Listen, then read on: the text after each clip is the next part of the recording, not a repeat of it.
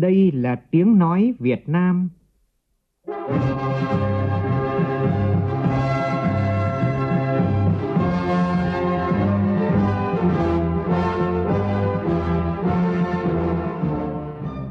là tiếng nói Việt Nam, phát thanh từ Hà Nội, thủ đô nước Cộng hòa xã hội chủ nghĩa Việt Nam.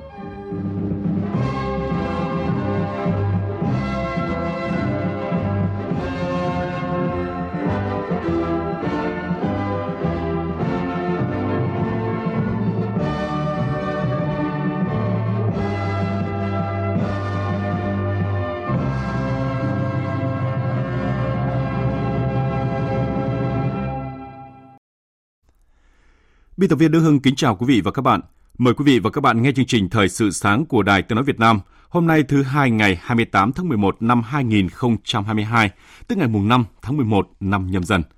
Chương trình Thời sự sáng nay có những nội dung đáng chú ý sau đây.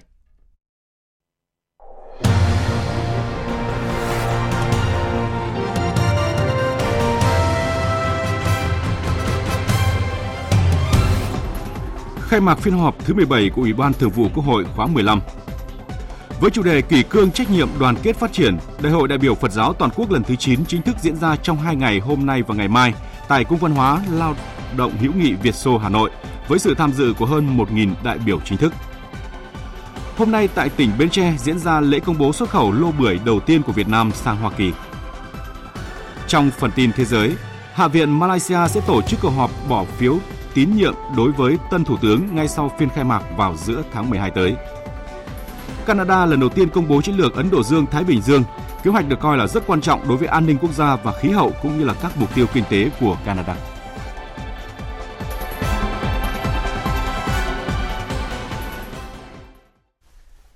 Bây giờ là nội dung chi tiết. Thưa quý vị và các bạn, hôm nay phiên họp thứ 17 của Ủy ban Thường vụ Quốc hội khóa 15 khai mạc tại nhà Quốc hội. Phiên họp này sẽ xem xét nhiều vấn đề quan trọng. Tin của phóng viên Minh Hương.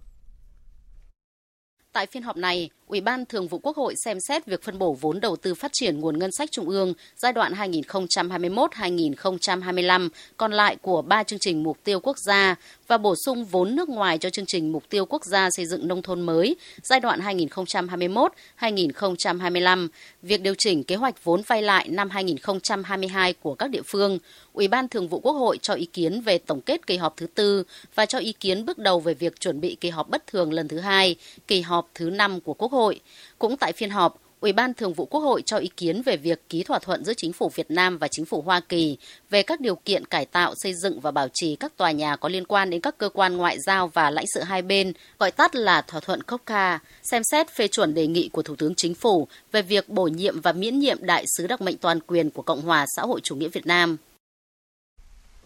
Tối qua tại huyện miền núi Nho Quan, tỉnh Ninh Bình đã diễn ra lễ đón bằng công nhận huyện đạt chuẩn nông thôn mới và huân chương lao động hạng 3, kỷ niệm 160 năm danh sưng Nho Quan 1862-2022.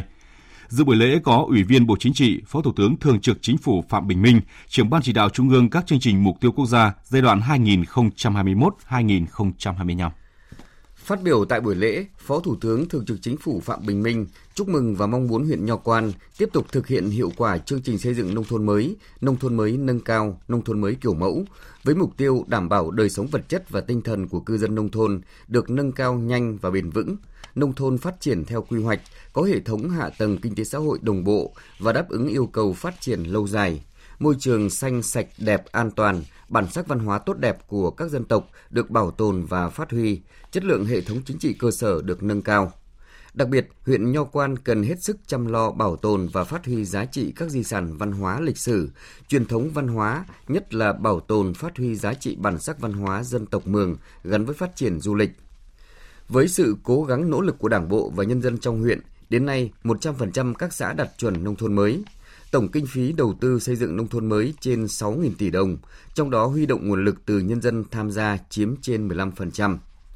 Ngày 2 tháng 6 năm 2022, Thủ tướng Chính phủ đã quyết định công nhận huyện đạt chuẩn nông thôn mới trước 2 năm so với mục tiêu nghị quyết Đại hội Đảng bộ huyện đã đề ra.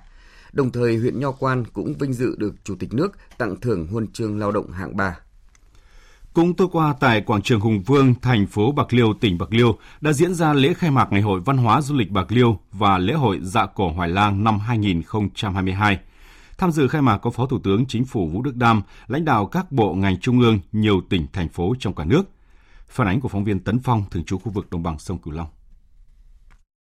Ngày hội được tổ chức từ ngày 27 đến ngày 29 tháng 11 năm 2022 với chủ đề Bạc Liêu kết nối tinh hoa di sản và khát vọng phát triển, bao gồm 14 hoạt động, có sự tham gia góp sức của 25 tỉnh, thành phố trên cả nước. Điểm nổi bật của ngày hội lần này là sự kết hợp chặt chẽ giữa văn hóa với du lịch, vừa tôn vinh giá trị bản giả cổ Hoài Lan của cố nhạc sĩ Cao Văn Lầu sáng tác cách đây hơn 100 năm, vừa bảo tồn và lan tỏa nghệ thuật đờn ca tài tử Nam Bộ đã được UNESCO vinh danh là di sản văn hóa phi vật thể của nhân loại. Ngày hội còn có sự góp mặt của nhiều di sản văn hóa phi vật thể cấp quốc gia và di sản văn hóa phi vật thể đã được UNESCO vinh danh. Phát biểu tại lễ khai mạc ngày hội, Phó Thủ tướng Chính phủ Vũ Đức Đam cho rằng Ngày hội văn hóa du lịch Bạc Liêu và lễ hội dạ cổ Hoài Lan năm 2022 với nhiều hoạt động thiết thực, ý nghĩa, mang đậm bản sắc văn hóa dân tộc là hoạt động thiết thực thực hiện kết luận của đồng chí Tổng Bí thư Nguyễn Phú Trọng tại Hội nghị văn hóa toàn quốc diễn ra cách đây tròn một năm, hướng đến mục tiêu bảo tồn và phát huy tốt hơn giá trị các di sản văn hóa,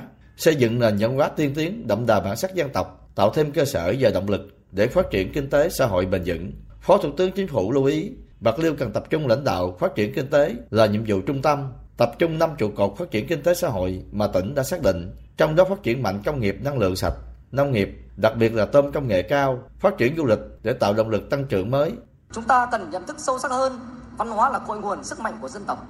là sức mạnh nội sinh, là nền tảng tinh thần của xã hội, vừa là mục tiêu, vừa là động lực thúc đẩy sự phát triển của đất nước bảo tồn và phát huy giá trị di sản văn hóa dân tộc, giữ gìn và phát triển văn hóa đậm đà, bản sắc dân tộc, tạo động lực cho phát triển bền vững, cũng là thể hiện chữ hiếu của chúng ta đối với tổ tiên và thể hiện trách nhiệm của chúng ta với thế hệ mai sau và với cả nền văn minh thế giới. Tối qua tại Hà Nội, Trung ương Đoàn Thanh niên Cộng sản Hồ Chí Minh phối hợp với Bộ Khoa học và Công nghệ tổ chức lễ trao giải thưởng Khoa học Công nghệ Quả Cầu Vàng và giải thưởng Nữ sinh Khoa học Công nghệ Việt Nam năm 2022. Tin của phóng viên Phương Thoa. Giải thưởng khoa học công nghệ quả cầu vàng tôn vinh các tài năng trẻ xuất sắc không quá 35 tuổi, đang học tập nghiên cứu khoa học, làm việc ở trong và ngoài nước. Năm nay, từ 37 hồ sơ đăng ký, Hội đồng Giải thưởng đã lựa chọn và trao giải thưởng khoa học công nghệ quả cầu vàng cho 10 cá nhân xuất sắc nhất trong 5 lĩnh vực, gồm công nghệ thông tin, chuyển đổi số và tự động hóa, công nghệ y dược, công nghệ sinh học, công nghệ môi trường, công nghệ vật liệu mới, các cá nhân đạt giải năm nay đều có nhiều thành tích xuất sắc, có các bằng sáng chế, các công trình nghiên cứu có tính ứng dụng thực tế cao. Thầy Lương Văn Thiện, giảng viên khoa công nghệ thông tin trường Đại học Phenica, đạt giải thưởng khoa học công nghệ quả cầu vàng, chia sẻ. 5 năm ở Vương quốc Anh thì là được tiếp cận với rất nhiều hướng nghiên cứu mới, trong đó có cái việc mà ứng dụng của trí tuệ nhân tạo trong ờ, thiết kế ờ, tối ưu mạng ờ, viễn thông 5G 6G. Về Việt Nam thì mình mở rộng cái nghiên cứu của mình nhiều lĩnh vực khác đấy, trong đó có những giải pháp trí tuệ nhân tạo đã được ứng dụng trong À, các công ty và các bệnh viện ví dụ như là giải pháp trí tuệ nhân tạo phân tích à, hệ số miễn dịch cho người Việt để giúp cho các bác sĩ có thể đưa ra những cái chuẩn đoán à, kịp thời chính xác nhất thay vì phải xét nghiệm quá nhiều thông số rất là tốn kém thời gian và công sức nguồn lực. Tại buổi lễ, ban tổ chức cũng đã lựa chọn và trao giải thưởng nữ sinh khoa học công nghệ Việt Nam cho 20 nữ sinh xuất sắc. Nguyễn Dương Ánh Hồng, sinh viên trường Đại học Sư phạm Hà Nội, đạt giải nữ sinh khoa học công nghệ Việt Nam xúc động cho biết đạt ờ, được cái giải thưởng này thì nó cũng giống như là một phần ờ, thúc đẩy em để sau này em có thêm ờ, những cái động lực để mà có thêm những cái kết nối mới để có thể hoàn thiện được những cái nghiên cứu của mình tiếp theo trong tương lai. À, hiện tại em đang là sư phạm nên là em muốn là tương lai em có thể vừa giảng dạy mà vừa có thể làm nghiên cứu Thưa quý vị, với chủ đề kỷ cương trách nhiệm đoàn kết phát triển, Đại hội đại biểu Phật giáo toàn quốc lần thứ 9 nhiệm kỳ 2022-2027 chính thức diễn ra trong hai ngày hôm nay và ngày mai tại Cung văn hóa lao động hữu nghị Việt Xô Hà Nội với sự tham dự của hơn 1.000 đại biểu chính thức. Đây là một sự kiện quan trọng được tiến hành theo hiến trương Giáo hội Phật giáo Việt Nam. Ghi nhận của phóng viên Lại Hoa trước thềm đại hội. Đại hội Giáo hội Phật giáo Việt Nam lần thứ 9 có nhiệm vụ cử hành suy tôn Đức Pháp Chủ, Hội đồng chứng minh suy cử Chủ tịch Hội đồng trị sự nhiệm kỳ 2022-2027, nghi thức tấn phong giáo phẩm tại đại hội, thực hiện nghi thức tuyên dương khen thưởng của giáo hội và nhà nước trao tặng. Một nội dung quan trọng của đại hội lần này là tiến hành tu chỉnh hiến trương Giáo hội Phật giáo Việt Nam. Hòa thượng Thích Huệ Thông, Phó Tổng Thư ký Tránh Văn phòng 2, Trung ương Giáo hội Phật giáo Việt Nam cho biết, tu chỉnh này để phù hợp với luật tín ngưỡng tôn giáo.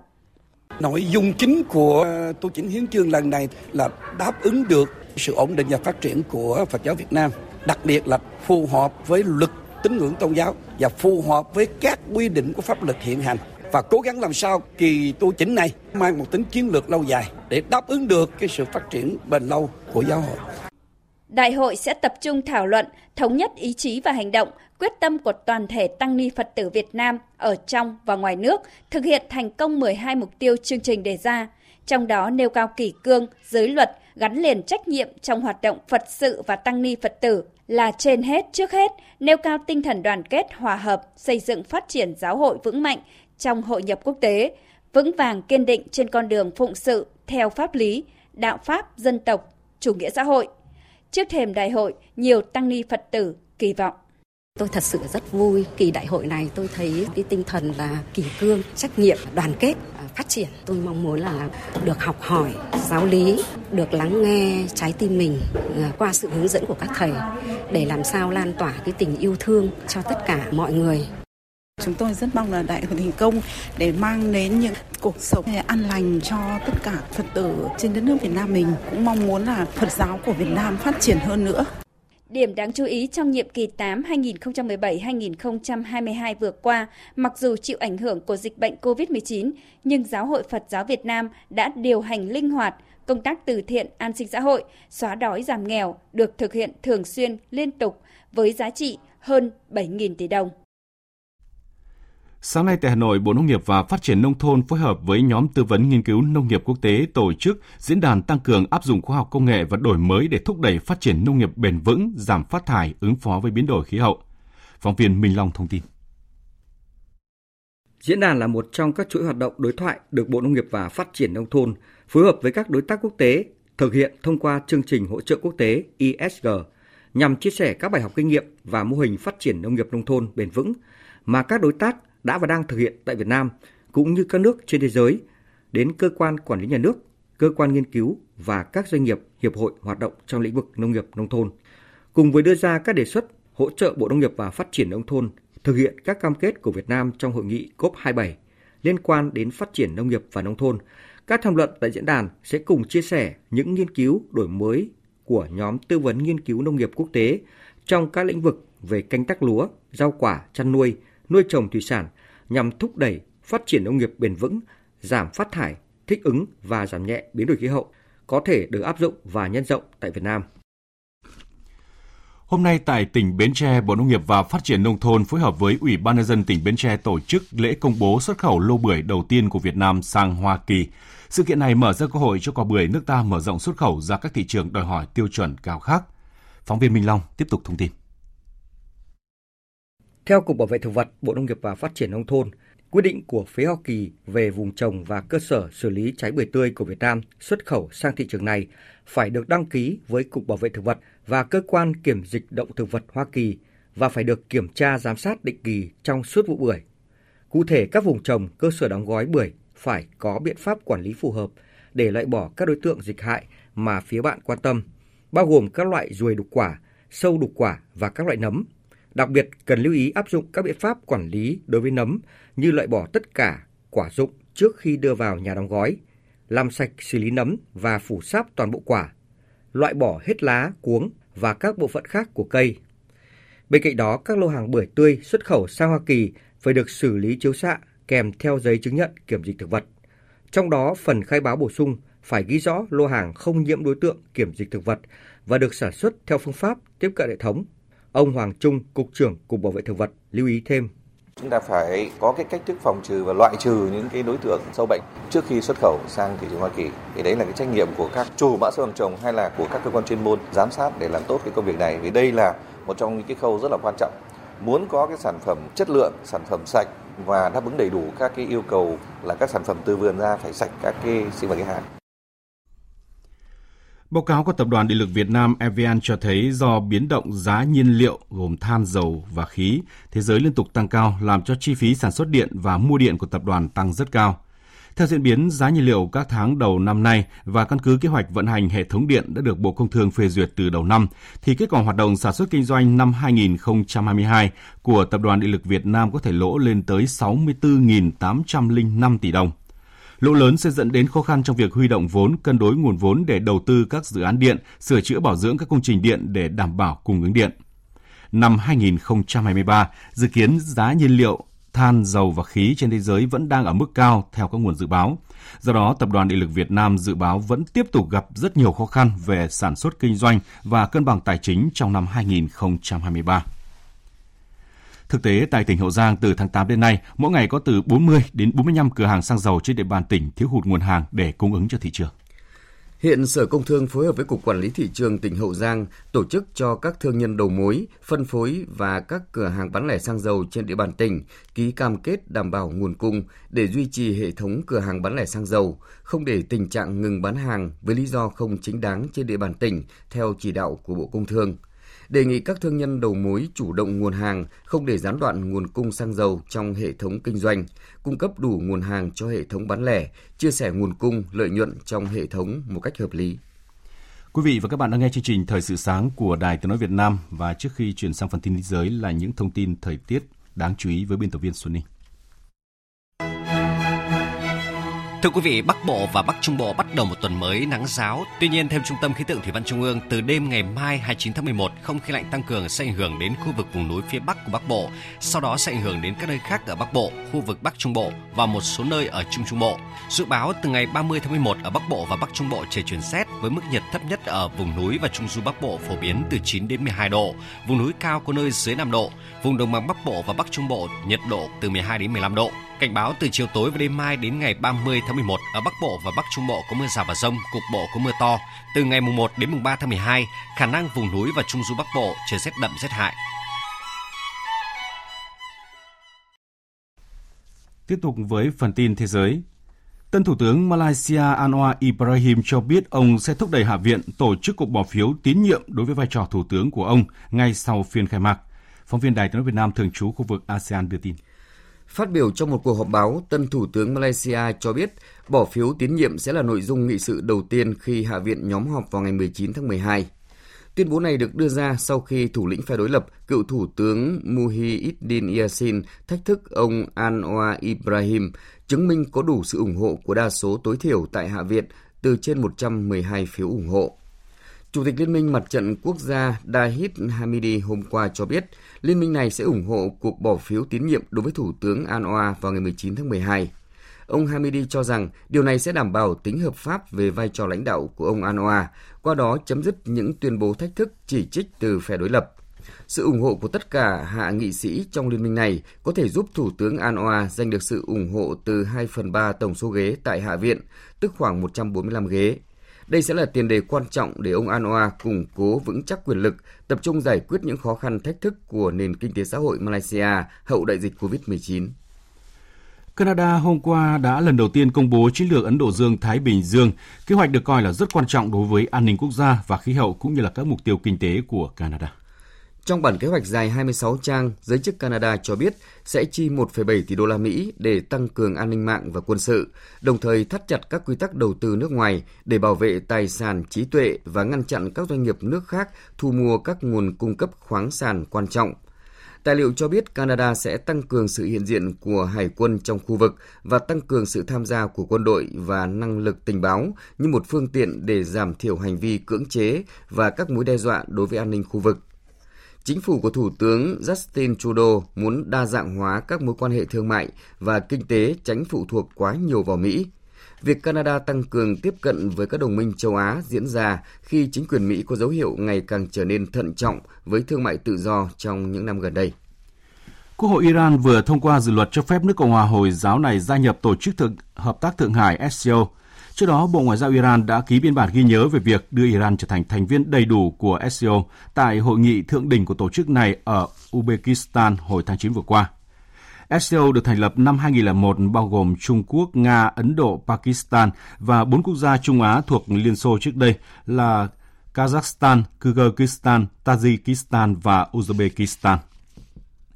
Trung Quốc vừa phóng thành công một vệ tinh viễn thám mới từ trung tâm phóng vệ tinh Tây Sương ở tỉnh Tứ Xuyên, khu vực Tây Nam nước này. Vệ tinh giao cảm 36 được phóng lúc 20 giờ 23 phút tối qua theo giờ Bắc Kinh bằng tên lửa đẩy Trường Trinh 2D và đã đi vào quỹ đạo như dự kiến.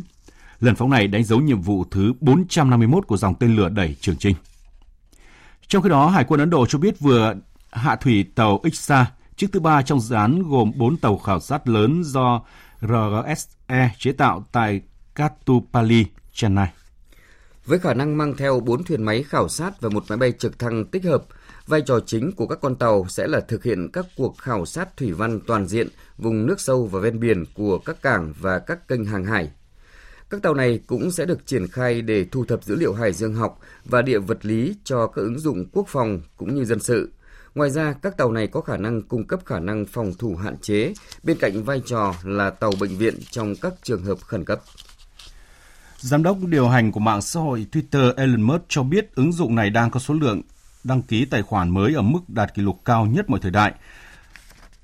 Trên tài khoản Twitter, Element cho biết có trung bình hơn 2 triệu lượt đăng ký dùng mạng xã hội này mỗi ngày trong vòng 7 ngày qua, tăng 66% so với cùng tuần vào năm 2021. Số phút hoạt động của người dùng Twitter ở mức cao kỷ lục trung bình gần 8 tỷ phút hoạt động mỗi ngày kể từ ngày 15 tháng 11, tăng 30% so với cùng kỳ năm ngoái. Với số lượng người dùng mới cao kỷ lục, ông chủ SpaceX khẳng định Twitter sắp tới sẽ tập trung phát triển các nội dung quảng cáo mang tính giải trí và video với mục tiêu tạo ra siêu ứng dụng. Twitter 2.0 có những tính năng như là mã hóa đầu cuối tin nhắn, viết những dòng tweet dài và dịch vụ thanh toán. Là một trong những ngày lễ được các tín đồ đam mê hóa trang trên khắp châu Á trông đợi nhất năm, lễ hội Emine châu Á năm nay đã trở lại tại Singapore. Sau 2 năm tạm hoãn vì đại dịch, lễ hội năm nay có không khí sôi động hơn bao giờ hết với những màn hóa trang công phu từ nhiều nước trong khu vực. Tất cả những khách tham gia lễ hội đều khoác lên mình những bộ trang phục cosplay được chuẩn bị công phu và đẹp mắt. Đối với những du khách không có đam mê hóa trang, vẫn có thể tham dự lễ hội để tận mắt chiêm ngưỡng những màn hóa trang công phu và cổ vũ cho các nhân vật truyện tranh yêu thích của họ. Hầu hết những màn hóa trang trong lễ hội là các nhân vật hoạt hình hoặc trong truyện tranh, văn hóa cosplay hay hóa trang có nguồn gốc từ Nhật Bản, sau đó đã tiếp tục phát triển mạnh trên phạm vi quốc tế trong những năm gần đây bất chấp tình hình đại dịch do phần lớn hoạt động của cộng đồng hóa trang được thực hiện trực tuyến với nhiều người tham gia ủng hộ. Giám đốc lễ hội Anime châu Á, ông Shaw Chin cho biết doanh số bán vé năm nay dự kiến đạt trên 120.000 vé, kỷ lục của năm 2019.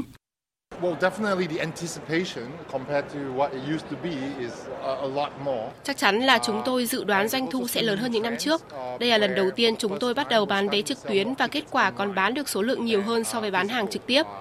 Đặc biệt là sau khi không thể tổ chức các sự kiện trong 3 năm qua, tôi nghĩ rằng chắc chắn mọi người sẽ thực sự muốn quay lại và thưởng thức sự kiện này.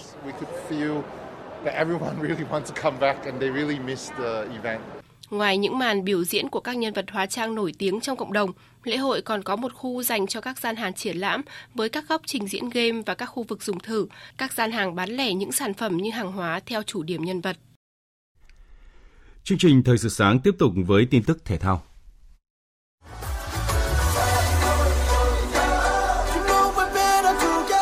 Nhật ký World Cup 2022 Nhật ký World Cup 2022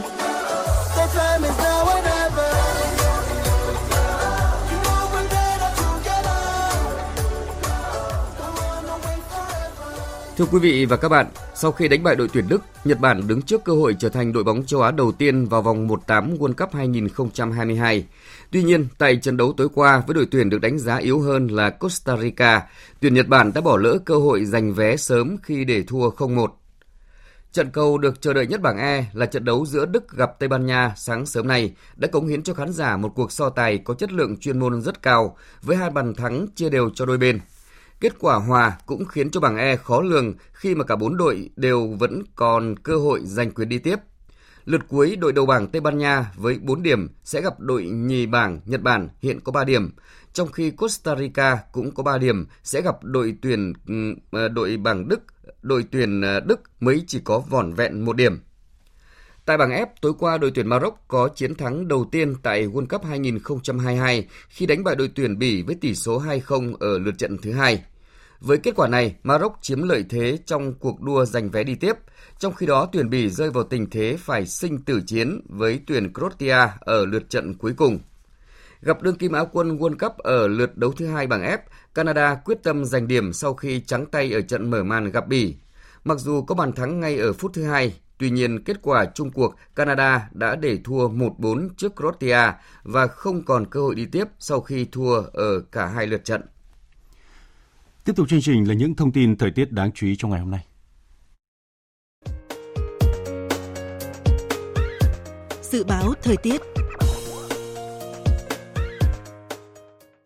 Phía Tây Bắc Bộ, ngày nắng, đêm có mưa vài nơi, sáng sớm có nơi có sương mù và sương mù nhẹ, sáng và đêm trời lạnh, nhiệt độ từ 20 đến 30 độ. Phía Đông Bắc Bộ, ngày nắng, đêm có mưa vài nơi, sáng sớm có nơi có sương mù và sương mù nhẹ, sáng và đêm vùng núi trời lạnh, nhiệt độ từ 22 đến 32 độ. Khu vực từ Thanh Hóa đến Thừa Thiên Huế có mưa vài nơi, sáng sớm có nơi có sương mù và sương mù nhẹ, trưa chiều giảm mây trời nắng, nhiệt độ từ 22 đến 32 độ. Khu vực từ Đà Nẵng đến Bình Thuận ngày nắng, chiều tối và đêm có mưa rào và rông vài nơi, nhiệt độ từ 22 đến 32 độ. Tây Nguyên ngày nắng, chiều tối và đêm có mưa rào và rông vài nơi, nhiệt độ từ 19 đến 31 độ. Nam Bộ có mưa rào và rông vài nơi, riêng chiều tối có mưa rào và rông rải rác, nhiệt độ từ 23 đến 33 độ. Khu vực Hà Nội ngày nắng, đêm có mưa vài nơi, sáng sớm có nơi có sương mù và sương mù nhẹ, nhiệt độ từ 23 đến 32 độ. Dự báo thời tiết biển, Vịnh Bắc Bộ không mưa, tầm nhìn xa trên 10 km, gió Nam đến Đông Nam cấp 4 đến cấp 5. Vùng biển từ Quảng Trị đến Quảng Ngãi, vùng biển từ Bình Định đến Ninh Thuận có mưa rào và rông vài nơi, tầm nhìn xa trên 10 km, gió Đông Nam đến Đông cấp 3 đến cấp 4. Vùng biển từ Bình Thuận đến Cà Mau, vùng biển từ Cà Mau đến Kiên Giang và Vịnh Thái Lan có mưa rào và rông vài nơi, tầm nhìn xa trên 10 km, gió nhẹ. Khu vực Bắc và giữa Biển Đông và khu vực quần đảo Hoàng Sa thuộc thành phố Đà Nẵng có mưa rào và rông vài nơi, tầm nhìn xa trên 10 km, gió Đông Nam đến Nam cấp 3 đến cấp 4. Khu vực Nam Biển Đông và khu vực quần đảo Trường Sa thuộc tỉnh Khánh Hòa có mưa rào rải rác và có nơi có rông, tầm nhìn xa trên 10 km, giảm xuống từ 4 đến 10 km trong mưa, gió đông cấp 3 đến cấp 4. Ít phút còn lại của chương trình, chúng tôi xin tóm lược một số tin chính vừa phát.